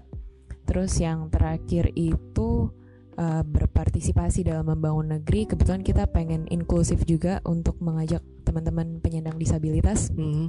Jadi waktu itu semua uh, narasumbernya penyandang disabilitas yang juga berprestasi kayak gitu sih. Nah terus kalau dari yang kecil-kecilnya itu ada beberapa lagi sih, tapi yang lumayan sering diulang. Oke. Kayak Kalau gitu seminar juga. itu rata-rata berapa orang? Oh iya ada workshop juga, ada Oh, workshop. ada workshop. Kalau workshop waktu itu soal uh, public speaking, public speaking and debate, Oke. public speaking and debate workshop. Oke. Nah, tadi kenapa pertanyaan Eh, seminar berapa orang biasanya yang ikut? Seminar kurang lebih 100 Oh, open gitu. for public dan dibuka sampai 100 seat. Itu, eh gue nanya Gitu. jumlah karena kan menginfluence orang untuk spare time buat datang ke hal yang kayak gitu kan gak semua orang mau iya, gitu. benar-benar benar. Susah kan? Dan alhamdulillah ada-ada aja sih. Dan itu sih gue senangnya sekarang eh, kenapa gue juga optimis dengan Youth of Indonesia ini maksudnya karena tadi gue udah bilang sebenarnya banyak juga anak muda yang menginfluence menginfluence hal yang tanda kutip kurang positif tapi sebenarnya yang positif juga semakin banyak loh Hmm. gitu dan gue ngeliat banyak anak muda yang bangga juga akan itu jadi kayak gue member of organisasi ini nih gue aktif di kegiatan ini gitu udah banyak juga sih alhamdulillah yang sekarang bangga Oh. dan mau belajar dan saling mendukung dalam uh, event masing-masing gitu. Kayak dari Yoi ini gue udah sempat ketemu juga mungkin hampir kayak 10 komunitas di Hmm. kegiatan dan di antara uh, eh maksudnya tiap kita bikin kegiatan itu saling dukung juga kayak mengundang komunitas ini kayak oh Yoi mau ada acara nih datang ya gitu. Ntar mereka datang. Begitu juga pas mereka bikin acara kita juga datang support dan belajar di situ juga kayak gitu gitu sih. Alhamdulillah Oke. sekarang Kalau- perorganisasian ini Ah iya, oke. berarti kalau kayak gitu kayak bikin kegiatan segala macam itu itu urunan dari yang para petinggi-petingginya Yoi ya berarti ya. Kalau misalnya bikin kegiatan maksudnya ngemodalin apa segala Hmm. macam gitu. biasanya sih kita bikinnya emang gak free Ah, jadi bikinnya oh. tuh misalnya kayak 50.000 ribu sampai 100.000 ribu seinget gue tapi ya Hmm. itu sih duitnya itu emang diolah buat apa namanya goodie bag biasanya dapat goodie bag terus misalnya kalau emang tempatnya berbayar buat bayar tempatnya Oh, juga iya. Terus dapat snack kebetulan kita sempat bikin event di sini juga waktu Oh itu gitu. ah. Mm-mm, tapi waktu itu di sini kalau nggak salah nggak gratis deh ya Oh bayar. jadi bayar dan uh, jadi duitnya ya buat bayar ininya roomnya Hmm. terus beli snack sama beli minum kayak gitu aja sih Oke, nah kalau untuk sosmed nih Yoi nge-treat sosmednya gimana nih? Lebih ke storytelling kah atau gimana? kalau sosmed kebetulan gue sekarang nggak megang sih tapi Ah. kalau gue lihat strateginya emang lebih ke pengen lebih engaging sama audiensnya Oke. dan ini menurut Yoi adalah salah satu power yang cukup kuat juga ya dari Yoi ya karena memang uh, media sosial sekarang juga emang cukup powerful Mhm. untuk nge-influence orang-orang tapi uh, lebih rutin ke kayak seminggu sekali kita pasti ngepost uh, mulai dari pengetahuan-pengetahuan menarik Oh. terus oke. kadang juga uh, misalnya kayak bikin riset-riset kecil-kecilan Hmm. di Instastory misalnya kayak gitu-gitu sih Oke, suka duka dan tantangannya apa nih buat Yoi nanti? Hmm, sukanya sih ini suka dulu apa duka dulu ya? Duka dulu kali Suka ya kayak dulu tadi ya. aja. Kalau suka Yang kan sedih-sedih dulu ya. ah, Kalau suka belakangan. Em, dukanya apa ya? So far sih kayaknya nggak ada duka juga sih ya. Paling kalau misalnya lagi mau bikin event itu ya agak muter otak aja sih kayak supaya orang datang gitu orang ya. datang beberapa kali juga pernah kok maksudnya kayak eh, ternyata nih apalagi kalau event yang free ya kadang tuh orang kan kayak ya udah daftar aja dulu ntar Nah, masalah datang nggak datang belakangan apalagi gratis gitu kan ya udah pernah juga tuh gue tuh kayak gitu yang daftar misalnya 50 sampai 60 nih padahal slotnya misalnya waktu itu saya 70 lah ya katakanlah. Jadi kayak oh ya udah nih hampir full. Ternyata kebetulan waktu itu karena emang acaranya pagi-pagi mungkin orang mager kali ya Hmm, pagi banget jam hmm. 8 apa jam 7 gitu seinget gue. Yang datang kayak cuman belasan gitu-gitu. Maksudnya kan snack udah dibeli kayak kan? Sayang kan jadinya. Ya kayak gitu-gitu sih. Tapi again menurut gue bikin event itu juga eh, bikin lo belajar banyak hal banget sih. Dan apa ya itu kan membutuhkan banyak skill ya bikin Iya. event itu gimana lo komunikasinya harus komunikatif jadi orang cukup komunikatif terus juga budgetingnya kayak Iya. gimana plannya dan segala macam itu menurut gue skill yang di tempat kerja mana pun lo butuhkan itu Dan kalau buat event pertama kayaknya berani aja gitu ya maksudnya. Iya iya iya iya Karena gue nanya kayak gitu karena sebenarnya di Talkative ini gue kepikiran juga buat kayak tadi mentoring gitu, yang kayak cuma Ah. 10 orang tapi person to Iya. person. iya benar benar Itu. benar itu lebih seru sih Nah, ngobrolnya itu kayak lebih heart makan. to heart ya Ah, dan bisa Jadinya. maksudnya bisa ngeluarin keluh kesahnya juga. Bener. Tiap orang kan beda kan Tiap ceritanya orang beda. kan. Dan kadang kan kalau di seminar mungkin karena lu jauh banget, Ah, yang satu di iya, panggung, bener, yang satu di mana, kan Ah. orang mungkin malu juga untuk kayak Iya. untuk angkat tangan, terus nanti apa yang diomongin didengerin sama satu ruangan kan. Sedangkan kalau emang lebih intimate tadi, biasanya orang lebih nggak malu sih, Ah, kayak itu dia. gitu. Oke oke. Nah, nah, mungkin nanti kalau gue pengen belajar lebih detail ya off the record aja lah ya. Iya iya santai-santai gue juga Oke. belajar lah. Nah, sama-sama. terus kalau misalkan dari sosmed lagi nih, kalau Mm-mm. mau jadi notaris, hal apa sih yang perlu diingat? Jadi notaris hal apa yang harus di Soalnya gini, maksudnya mungkin gue ngerti Sambil ya. pertanyaannya karena kalau jadi notaris tuh identik dengan banyak duit, gampang dapet duit gitu loh. Mungkin jadi kayak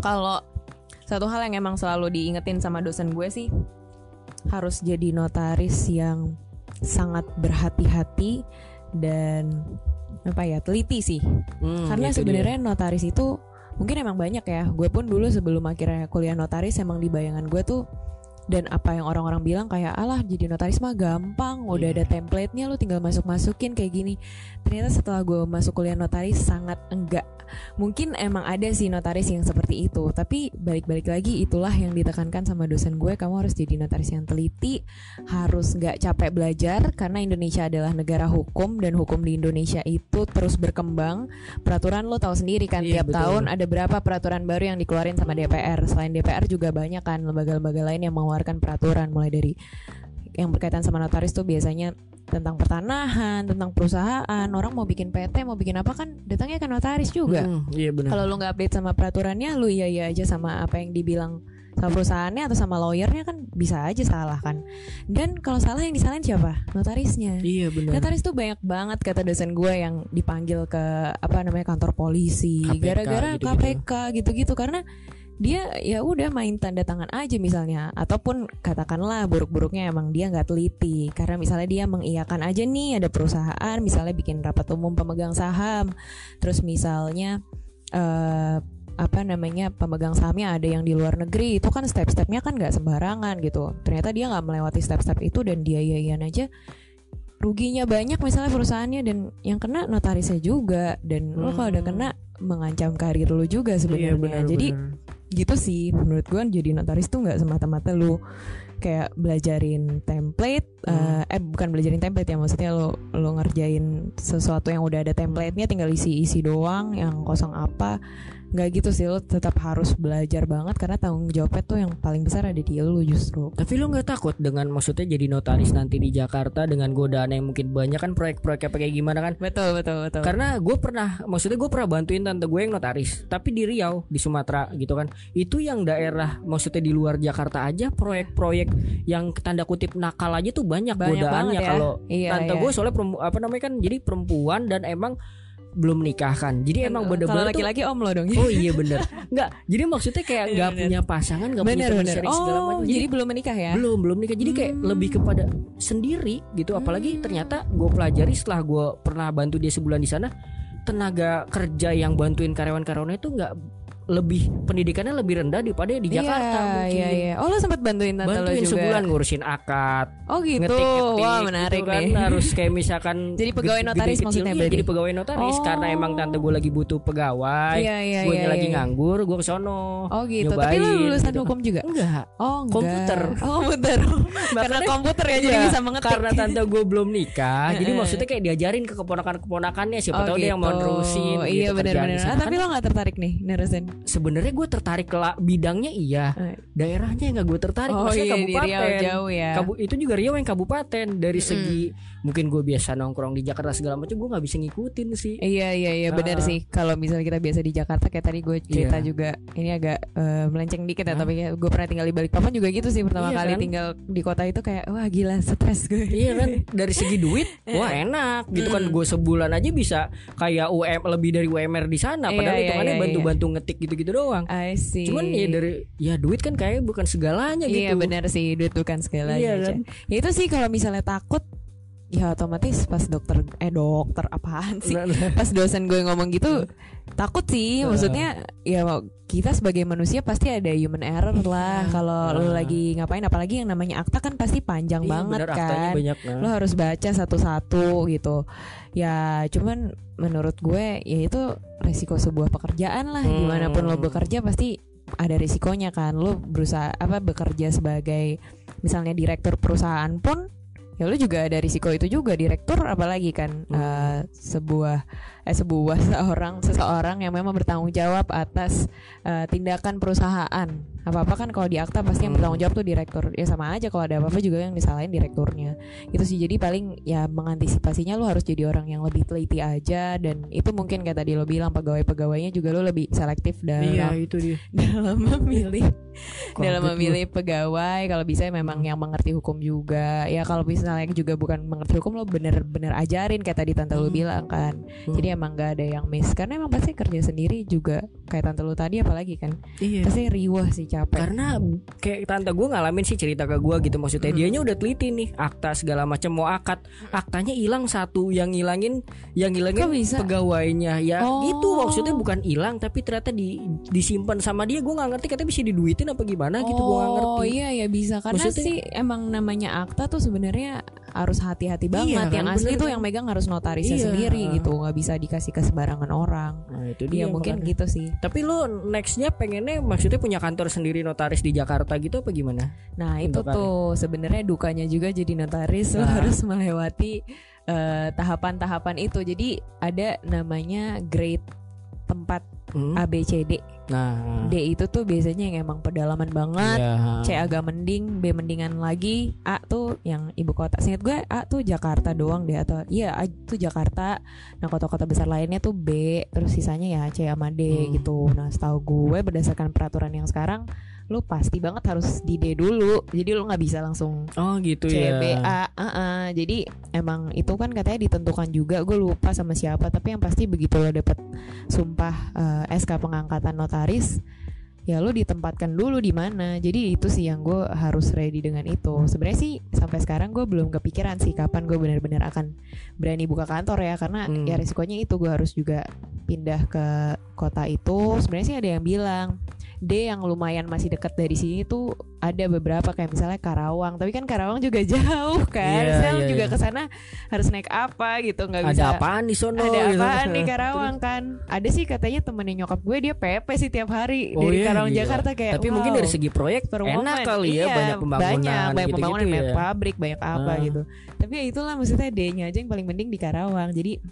ya gue pasti harus ngelewatin itu juga Oke, sama. dan masih menimbang-nimbang mau di daerah mana gitu iya betul. Doakan saja yang terbaik. Amin amin. Nah kalau misalkan untuk jadi notaris nantinya menurut Hmm. lu perlu gak sih ngikutin lifestyle dan biaya mahal? Kayak kadang tante gue suka curhat begini gitu kan kayak ah, maksudnya wah Bob kalau misalkan mau meeting gitu kan seenggaknya kalau misalkan cowok tuh dilihat jamnya katanya. Kalau misalkan biar Oh. dilihat sebagai notaris yang profesional atau enggak paling enggak modal lah. Kalau di Sumatera sana ya gue nggak tahu di Iya, Jakarta iya, maksud lu iya. perlu gak sih untuk ngikutin lifestyle kayak gitu sebagai notaris? Wah sejujurnya gue juga baru dengar tuh kayak Oh, gitu ya. tapi mungkin eh, apa relevan sih dalam setiap profesi emang pasti kayak gitu juga kan katanya lo harus modal supaya lo dilihat sebagai emang orang yang kredibel Oh. yang dipercaya gitu. Dan mungkin banget sih menurut gue karena notaris kan kadang yang hire juga emang bank-bank besar Ah, iya, perusahaan-perusahaan besar atau ya maksudnya perusahaan yang baru mau dibikin juga tetap aja kan. Bisa jadi CEO-nya atau pemegang sahamnya orang kaya jadi dia juga pengen ngeliat juga eh, gaya lo seperti apa. Tapi menurut gue balik-balik lagi ya rezeki nggak ke mana lah nggak harus itu kok tetap yang paling penting adalah kapasitas lo sebagai notaris itu emang Oke. harus jadi notaris yang teliti yang eh, apa ya namanya berhati-hati dalam membuat akta dan ngerti kalau ditanya karena kan mungkin kita bukan mungkin sih menurut gue pasti sih ya pasti dapat pertanyaan dari si klien kita ini kayak Hmm. oh bu kalau saya maunya ini tuh gimana Iya. ya kalau kita jawabnya bener ya nggak apa-apa sih dan gue sering denger juga sebenarnya ini fun fact kayak orang pasti mau nyari jasa notaris yang murah kan iya jadi benar ah. malah justru mungkin kalau gaya lu terlalu lebay menurut gue orang takut duluan gak sih kayak ah mahal sama Hmm. dia malas ah apalagi gue misalnya baru PT baru nih gue baru mau bikin atau misalnya kayak duit gue udah banyak keluar di sini ya gue nggak mau sama dia gitu jadi ya nggak perlu terlalu kayak gitu sih menurut gue Oke. ngomongin soal notaris kan klien macam-macam pas ini nanti ada klien yang mungkin emang eh buk ya gimana ya gue kepikiran kata deso doang gitu loh maksudnya intinya kayak misal nggak punya kemampuan banyak untuk mengerti bahasa-bahasa kayak gitu Dalam gitu akta. dalam akta gitu Iya. kan nah berarti kan harus ada kunci public speaking gitu kan nah Hmm, menurut tuh kunci betul. public speaking versi lo apa nih kunci public speaking versi gue ya kalau misalnya ke klien doang kan pasti sebenarnya lebih santai ya. Hmm. tapi ya itu sih banyak-banyakin latihan aja sih Oh, eh, biar nggak belibet ngomongnya di depan klien. Karena sebenarnya notaris itu memang punya wewenang untuk memberikan penyuluhan hukum nah juga. iya benar. Tapi sebatas uh, dalam pembuatan akta ke kliennya ini. Jadi ya pahami materinya dengan baik Hmm. supaya nanti pas lo ngejelasin juga lo nggak belibet. Sebenarnya ini kunci public public speaking in general sih, nggak Oh, iya. hanya s- lo dengan klien lo doang, tapi mau melakukan public speaking di mana pun itu kunci paling utama yang paling penting adalah lu memahami materinya dengan baik Oke. di dalam otak lo. Kalau Gitu. soal latihan public speaking gitu bisa dimulai dari hal apa sih, Gis? Hmm, public speaking sih sebenarnya simple ya. Maksudnya kayak everywhere nggak sih sebenarnya. Lu di Ah. kelas juga ada tugas kuliah, bikin presentasi lu juga public speaking. Oke. Terus di kantor juga misalnya bos lu minta laporan apa, bikin PPT juga public speaking gitu. Jadi sebenarnya bisa di mana aja sih menurut gue belajar public speaking. Oke. Nah, seberapa ngaruh sosmed dalam hidup lo sekarang? Eh, sosmed menurut gue sangat berpengaruh. Oh ya? Emang kegunaan sosmed bagi lo sekarang ini apa apa aja nih? Berpengaruh eh, gimana ya? Kalau kegunaan, kegunaan sih sebenarnya gue lebih senang buat sharing, aja Sharing. sih, sharing hal-hal yang emang bakal berman- bermanfaat buat diri gue dan bermanfaat buat diri orang lain juga. Betul. Tapi Terus? kenapa menurut gue penting karena sekarang eh, apa namanya penting dan berpengaruh ya tadi lo bilang ya. Karena sekarang emang semua orang pasti kalau mau nyari tahu tentang apa nyarinya di Instagram dulu nggak sih? Atau Hmm. enggak nggak Instagram doang deh ya sosmed lah apa pun itu Twitter, Facebook lah. Tapi sekarang mungkin yang paling happening emang Instagram Iya, ya. betul. Itu sih kadang lu misalnya mau nyari brand apa juga misalnya kayak apa sih nama Instagramnya apa? Oke. aktif gak sih dia nih di Instagram gitu-gitu begitu juga dengan orang sih malah gue sempet denger di beberapa HR sebuah company gitu ya katanya juga kalau lagi interview kadang ngeliatin Iya, Instagram, dia juga makanya menurut gue Instagram. eh, penting dan berpengaruh itu lo harus lebih bijak dalam menggunakan media sosial lo sih kayak Oke. jangan ngepost yang sembarangan yang bikin lo happy aja tapi lo harus lihat juga dampaknya bagi masyarakat juga Oke. gitu Tadi kan eh, maksudnya gua tangkap lo meyakini bahwa lo bisa hidup dari passion lo dalam kayak gitu kan. Nah, Mm-mm, gue pengen nanya eh, gimana caranya orang bisa yakin sama passion yang ditekuni sekarang ini atau masih dalam bayangan dia? Supaya yakin gimana nih? Hmm, mungkin tadi seperti gue sempat bilang kayak ada quote dari yang Harvard Business Review Iya. itu kayak passion tuh sebenarnya nggak fix di awal tapi itu Ah. sebenarnya emang sesuatu yang lo bisa discover terus menerus lo bisa pelajari. Di saat lo nggak nyoba hal baru itu lo nggak akan pernah tahu itu benar-benar passion lo atau bukan. Dan di saat lo nggak mendalami mempelajari lebih dalam yang lo anggap sebagai passion lo ya lo nggak bakal benar-benar tahu juga itu benar-benar passion lo atau bukan Hmm. gitu sih. Jadi menurut gue kuncinya coba aja terus. Kalau bisa lo masih penasaran ini passion gue bukan ya jalanin aja. Dan kalau misalnya ada suatu hal nih yang bikin lo penasaran juga. Tapi misalnya lo nggak tahu lo berbakat gak sih ngejalaninnya gitu. Kayak misalnya bisnis deh. Tadi kan gue bilang gue juga awalnya nggak ngerasa ada jiwa entrepreneur dalam diri gue gitu. Oke. gue awalnya tuh malu. Bisa dibilang malu kali ya buat berdagang. Karena kan Hmm. konotasinya ya kalau dagang kayak ibaratnya mungkin kayak kurang duit lah atau Iya. apa. Ternyata sekarang nggak juga loh. Kayak gue jatuhnya sekarang juga berdagang gue menawarkan jualan gue ke Iya. teman-teman gue kayak eh beli dong baju ini dan nggak malu tuh ternyata gue seneng ngejalaninnya gitu jadi jangan terlalu mikir yang gimana gimana dulu jalanin aja dulu, aja dulu ya. lakuin dulu Oke. just do it. Oke, benar. Nah, kalau misalkan hal kecil apa sih yang dari dulu konsisten lo lakuin? Ah konsisten ya Mm, misalkan apa? Maksudnya ini benar-benar hal kecil sih kayak misalkan mungkin lo beresin kamar lo Hmm, atau sikat mungkin gigi sebelum tidur Ah, iya itu itu itu, itu terlalu mandi di pagi hari misalkan kayak eh, apa ya minum air yang putih kayak apa ya? kayak gimana yang kayak hal kecil tapi Ah. berimpact yang jadi sama sekarang tuh jadi lebih bikin baik diri gitu. gue jadi lebih baik dari kecil banget apa gimana Enggak nih? dari yang udah rutinitas bertahun-tahun lah. rutinitas ya. Nggak mesti dari kecil. Eh, rutinitas em, rutinitas menurut gue olahraga sih Olahraga. Mm-mm. Olahraga lo apa?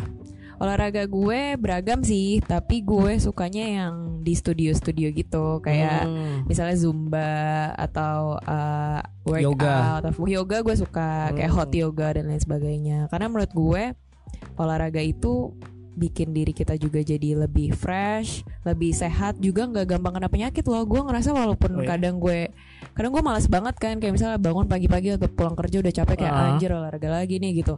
Eh, harus keluar energi lagi dan segala macam. Tapi turns out besoknya atau mungkin malamnya gue malah jadi lebih fresh dan Hmm. mikirnya juga lebih clear gitu otak gue jadi olahraga menurut gue penting sih dan gue coba mulai dari gue SMA kebetulan gue ekskul cheerleader jadi emang Oh. seminggu dua kali ada latihan di Senayan Terus semenjak kuliah gue juga usahain seminggu minimal banget seminggu sekali sih menurut gue. Kalau lu nggak sempet pergi ke studio-studio gitu di rumah aja juga cukup sih di rumah pakai YouTube gitu pasang Hmm, iya, iya, bener, mat banyak, sendiri banyak. gitu atau lari aja as lari di komplek misalnya kayak gitu. Oke, nah kalau menurut lo, lo orang yang konsumtif gak Gis?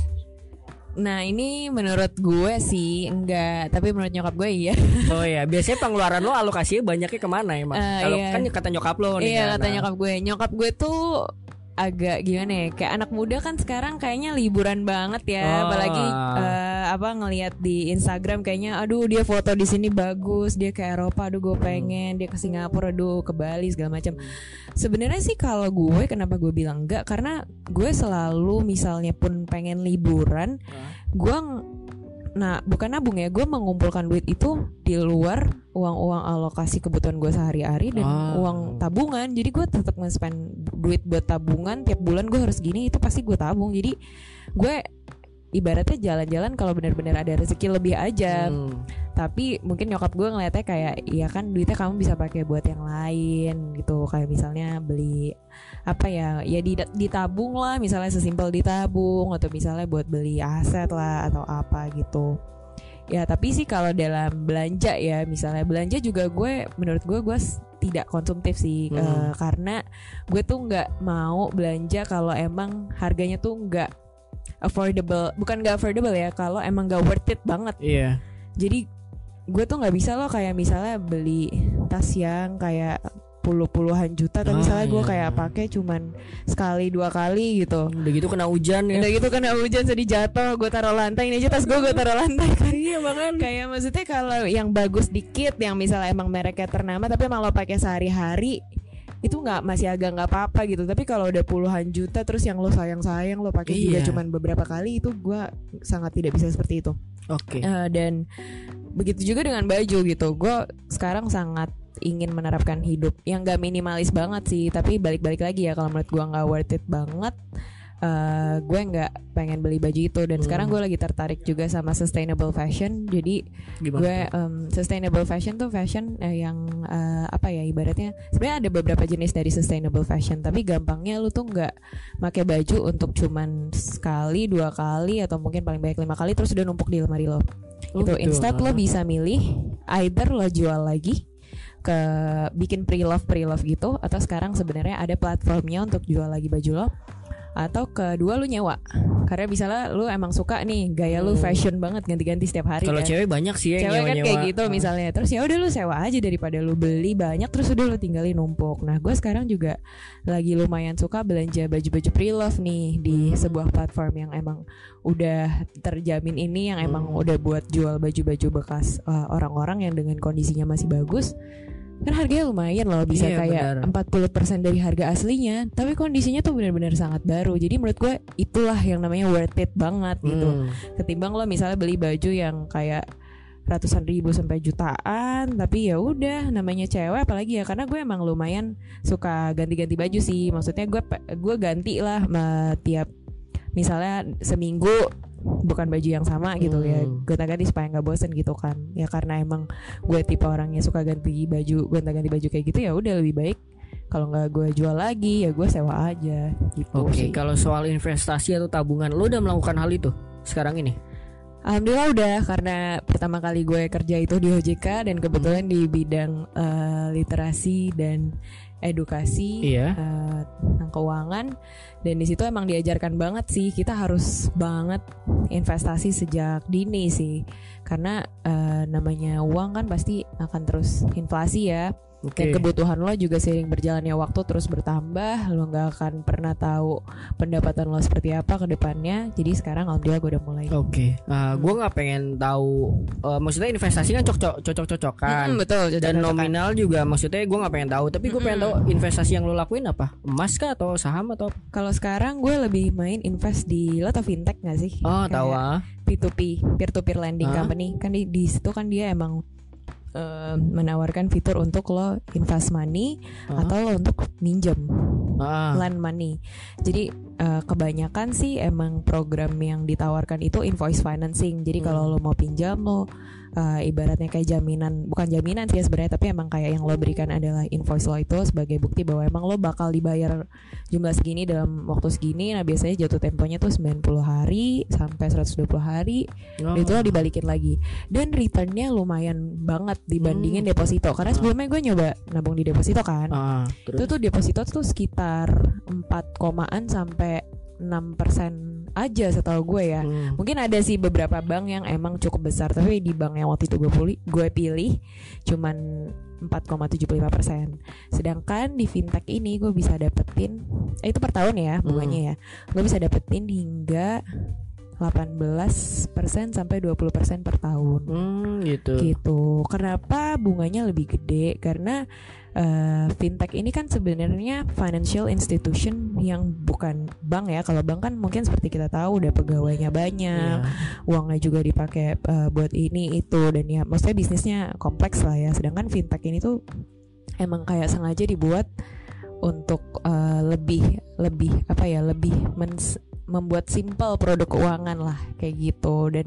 serba teknologi semuanya simpel banget kayak Hmm. lo benar-benar bisa tinggal transfer duit lo ke situ terus nanti lo bisa kontrol semuanya by phone ntar Hmm. sekali duit lo udah balik biasanya dapat notifikasi atau ya lo cek aja terus kayak oh yaudah nih yang kemarin gue invest udah balik lagi ke gue karena udah 90 hari ya udah tinggal lo pilih lagi oh gue kali ini mau invest ke perusahaan ini deh Nah, Hmm. kadang tuh di perusahaannya tuh juga uh, beda-beda nih persen yang lo dapat, maksudnya Iya. keuntungan yang lo dapat kalau perusahaannya sangat berisi, bukan sangat berisiko ya, maksudnya risikonya cukup tinggi, kan ada grade-nya ya. Iya, Kalau grade C tuh misalnya risikonya yang cukup tinggi nih. betul. Nah, itu biasanya emang bunganya lebih besar, high risk, high return. Hmm. Tapi kalau misalnya perusahaan yang udah terpercaya banget, biasanya sih bunganya nggak gede-gede banget, tapi tetap cukup besar ya 12% sampai Iya, 14% per tahun. Cukup lumayan banget kan. Oke, udah berapa lama lo ngelakuin hal itu? Di fintech bisa dibilang udah dua tahun sih. Oh ya, oh, udah lama dong. Sekarang dari mulai gua masuk OJK itu sih di situ emang fintech lagi booming boomingnya. Wow. Dan kebetulan lagi dapat emang eh, waktu itu kayak mini seminar gitu dari salah satu ownernya Hmm. fintech yang emang sekarang cukup besar. Ya udah di situ diajarin kalau mau invest di kami kayak gini gini gini. Akhirnya ternyata prosesnya sangat mudah menurut gue. Ya udah akhirnya sampai sekarang Hmm. berlanjut sih. Semua duit di deposito gue sekarang gue pindahin ke situ. Tapi ya Ah. sebenarnya tips investasi yang benar itu kalau kata bos gue dulu ya diversifikasi sih, jangan kayak di satu Oh, satu institusi doang, doang, satu ah. pos doang. Kalau bisa lu misalnya fintech eh, misalnya 20% atau 30%, sisanya lu misalnya deposito deh yang lebih aman. Berarti Hmm. kalau bank kan soalnya ada lembaga penjamin simpanan Iya, kan. betul. Jadi lu nggak bakal hilang tuh duitnya misalnya. Terus sisanya lagi lu misalnya mau bisnis atau mau aset, terserah lu kayak gitu. Oke, target terdekat lo apa nih ke depannya, Gis? Target terdekat gue paling dekat mungkin lulus kuliah dulu kali Amin. ya. Nah, terus lulus habis itu kuliah abis itu eh gue sih sebenarnya pengen nyoba kerja di law firm sih karena Hmm. menurut gue di law firm ini kayak banyak ilmu hukum yang sebenarnya bakalan kepake untuk gue berpraktik sebagai notaris. Karena kan tadi gue bilang notaris itu harus teliti harus cerdik. Dan kalau udah kerja di law firm mungkin udah biasa megang agreement dan segala macam ilmunya bakal kepake. Tapi itu gue masih mikir-mikir juga sih. Sama target lagi ya sebenarnya gue pengen beli aset sih. Itu Hmm, eh, gitu. sampai sekarang sebenarnya belum kesampaian. Nah, Eh, karena sebenarnya masih mikir-mikir juga sih ya beli aset. Asetnya itu apa? Apakah itu mobil kah? Apakah itu rumah karena mobil pun juga sebenarnya belum butuh-butuh banget kan. Kebetulan di rumah gue ada mobil juga dari kan gue masih tinggal sama nyokap Hmm. gue. Masih ada mobil yang sebenarnya masih bisa dipakai. Kebanyakan mobil kan nanti malah lu bayar pajaknya Iya, juga lebih benar. gede. Jadi kayak ya udah nih berarti mungkin tempat tinggal. Tapi tempat tinggal kan harganya juga lumayan ya. Iya, di jadi harus Jakarta apalagi. di Jakarta apalagi. Jadi ya itu harus benar-benar nabung lagi selain tempat tempat tinggal pun apakah apartemen apakah rumah gitu. Apartemen juga di mana yang emang harganya masih oke kayak gitu-gitu sih jadi masih merencanakan itu juga Oke. Pesan untuk anak muda yang masih suka apatis dan individualis apa nih, Gis? Yang bisa lo sampein? yang masih apatis dan individualis ya menurut gue eh, apa ya kita tuh manusia emang pada dasarnya makhluk sosial ya Oke. lu tuh nggak bisa nggak akan pernah bisa tinggal sendiri gitu Hmm. lo nggak akan bisa menanam makan sendiri terus lo masak Iya, sendiri itu kan pasti ah. Capek juga ya misalnya ya kita pedulilah dengan lingkungan sekitar karena kalau emang lingkungan sekitar kita nyaman yang bahagia siapa sih kita juga kok Hmm. Gitu Berarti harus sadar diri dulu ya bahwa kita nggak bisa hidup sendiri. kita nggak bisa hidup sendiri dan jangan egois ibaratnya tetap jadi pribadi yang membuat eh, lingkungan di sekitar lo merasa hangat juga Hmm. dan tetap peduli sama orang lain juga sih karena ya mudah-mudahan returnnya lo juga akan dipedulikan sama orang lain kok menurut gue. Amin. Nah terakhir nih dari sosmed dia minta tips mengembangkan passion selain cerdas dalam akademik. tips mengembangkan passion Selain lo harus cerdas dalam akademik katanya gitu.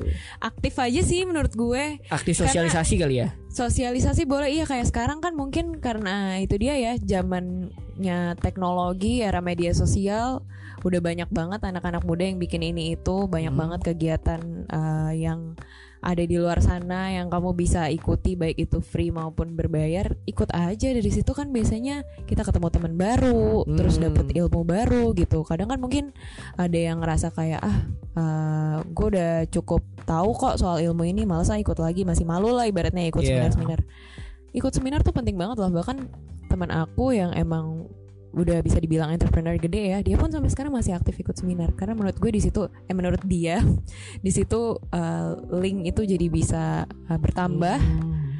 terus ilmu juga bertambah misalnya karena dia entrepreneur dia sering ikut di bidang kewirausahaan gitu ya seminar-seminar kewirausahaan ya udah ketemu sama siapa misalnya ada potensi potensi kolaborasi atau Hmm. apa pun itu pasti Oke, bermanfaat karena belajar nggak kenal waktu kali ya Iya. sepanjang hidup ya. nggak kenal waktu dan nggak kenal tempat Oke. gitu Dan mungkin ya maksudnya tiap orang kelebihan kekurangan beda-beda. Kalau Iya. misal lo cer- nggak cerdas dalam akademik pun bisa berkembang dalam hal lain gitu Mm-mm, kan. dan Jadi- semua orang pada dasarnya menurut gue cerdas kok pasti Betul. asalkan Jangan dia minder mau. ya. jangan minder jangan minder Мадеры. Oke gitu aja deh. Jadi thank you nih guys, udah hampir No satu setengah jam worries, gitu iya, loh nggak berasa. berasa loh. ya. Iya makan dari satu setengah Udah jam kita mau ngobrol. nih. Betul, semoga bermanfaat buat yang dengerin guys. amin Oke jadi sukses selalu buat Gi Anggis gitu thank kan. you Di promo dulu Instagram sama kegiatan-kegiatan yang tadi. oh iya Instagram gue Ya Instagram lo dulu, terus Instagram Pameswari sama Iyot. Nah iya Instagram gue at Gisdinda Oke. G I S D I N D A Instagramnya Prameswari at Pramesvari pakai V Hmm. terus uh, underscore Pramesvari underscore terus Instagramnya Youth of Indonesia at Youth of ID Oke. itu di follow ya teman-teman Siap. Thank you Gis ya. Sekali Thank lagi you. maaf kalau ada salah-salah kata nih. santai Siap. Ya, Semoga bermanfaat guys sharing kita kali ini sampai ketemu Amin. minggu depan. Bye bye. bye bye